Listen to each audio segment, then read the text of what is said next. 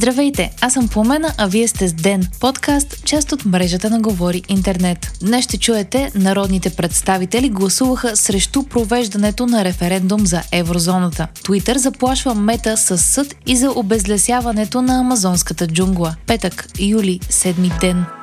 Парламентът отхвърли проекто решението на Възраждане за провеждане на референдум, на който да се гласува за отлагане влизането на България в еврозоната. За провеждане на референдума гласуваха народните представители от Възраждане, БСП и има такъв народ. Против гласуваха повечето от Продължаваме промяната Демократична България, всички от ДПС и 14 депутати от ГЕРБ. Останалите народни представители от ГЕРБ СДС гласуваха с въздържал се. Вчера и правната комисия отхвърли проекто решението на Възраждане за провеждане на референдум. Въпросът, който той трябваше да зададе бе за отлагане влизането на България в еврозоната с 20 години, а именно съгласни ли сте българският лев да бъде единствената официална национална валута в България до 2043 година. Възраждане събра 470 хиляди подписа, което е достатъчно за да се проведе референдум без да се иска съгласието на Народното събрание. Според закона обаче трябва да бъде прието решение за свикване на допитване и евентуална редакция на въпроса без да бъде променян смисъла му. Днес изтече срокът това решение да бъде прието, а от партията на Костадинов обявиха, че ще обсъдят дали да не сезират Конституционния Конституционният съд за решението на парламента. Възраждане призоваха и президента да сезира съда, за да се произнесе под допустимостта на въпроса. По време на дебатите в правната комисия вчера бяха изслушани юристи, експерти по конституционно и европейско право. Техните заключения са, че приемането на проекто решението на Възраждане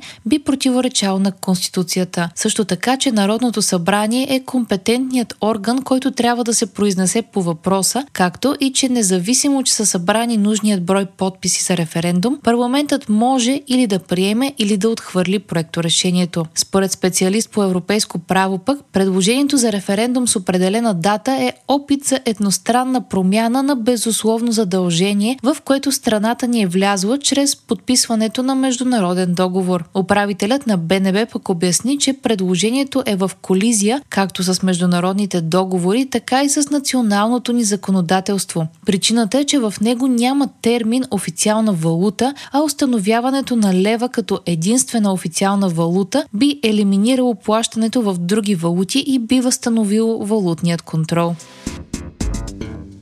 Вчера правителството одобри проекта за бюджет за 2023 година, изготвен от Министерството на финансите. Както министъра Асен Василев обеща, той предвижда дефицит от 3%. Очаква се брутният вътрешен продукт да нарасне с 1,8% при средногодишна инфлация от 8,7%. Василев заяви, че са запазени всички социални плащания и са завишени приходите. Планира се бюджета да влезе в сила от 1 август. Предвижда се увеличаване на пенсиите с 12 10% увеличаване на заплатите в администрациите и тези на учителите. Вчера пленумът на Висшият съдебен съвет единодушно спря процедурата по избор на нов главен прокурор. Тя бе открита на 22 юни, но с решението от вчера се поставя на пауза до произнасянето на Конституционният съд по искането на бившият главен прокурор Иван Гешев. По време на вчерашното заседание бяха споделени притеснителни твърдения. Няколко от членовете на съвета са били търсени от Гешев, за да му кажат кой политик ги е накарал да поискат отстраняването му. Изпълняващият длъжността главен прокурор Борислав Сарафов пък заяви, че са били образувани проверки по сигнали, написани от несъществуващи лица или по статии, изпратени до определени медии. Според бившият заместник на Гешев, от администрацията на главния прокурор са писали статии, които след това са били изпращани до две конкретни медии и са ставали повод за образуване на предварителни проверки. Пленумът на ВСС започна и обсъждане по казуса, известен като 8-те джуджета. Бе изслушан Андрей Янкулов от Антикорупционният фонд, който обясни детайли около разследването и каква е била намесата на спецпрокуратурата. Припомняме, че в края на май се появиха снимки на Сарафов заедно с Петю Петров Еврото в едноименния ресторант. А настоящият главен прокурор датира снимките от преди 3 години. На изслушването вчера Сарафов заяви, че казусът е бил крит от обществото и от него самия три години. Според него специализираната прокуратура е била използвана за разчистване на сметки и превземане на бизнеси и че се е случвала грозна, груба и безпардонна злоупотреба с институцията. Сарафов каза, че той е жертва по този казус и че Иван Гешев му е спретнал една оперативна комбинация, като снимките са били умишлено направени, за да бъдат пуснати в подходящия момент и да бъдат използвани срещу Сарафов.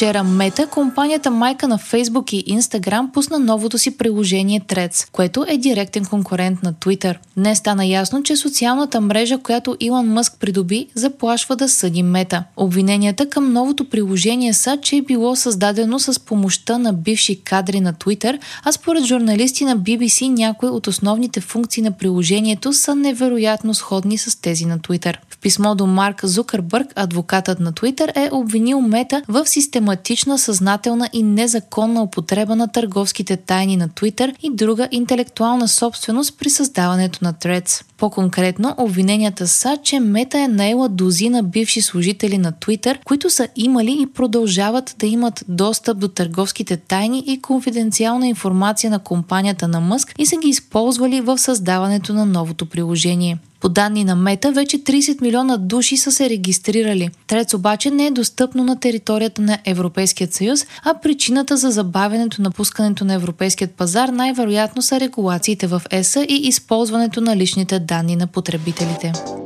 Обезлесяването в бразилската част на амазонската джунгла е намаляло с близо 34% за първите 6 месеца от тази година в сравнение с същия период на миналата, съобщава правителството на Бразилия, цитирано от BBC. Прави се директно сравнение и защото това са първите 6 месеца от управлението на новия президент на страната Да Силва. Така, според информацията на правителството и сателитни данни, по време на управлението на предишният президент Болсонаро, гората е изгубила близо 4000 квадратни метра за половин година, докато в първите 6 месеца от управлението на Дасилва е намаляла с почти 2700 квадратни метра. Едно от предизборните обещания на новия президент бе именно да спре обезлесяването до 2030 година. Вие слушахте подкаста Ден, част от мрежата на Говори Интернет. Епизода подготвих аз по Мена Крумова Петкова, а аудиомонтажа направи Антон Велев. Не изпускайте епизод на Ден, абонирайте се в Spotify, Apple iTunes или някое от другите подкаст приложения, които използвате.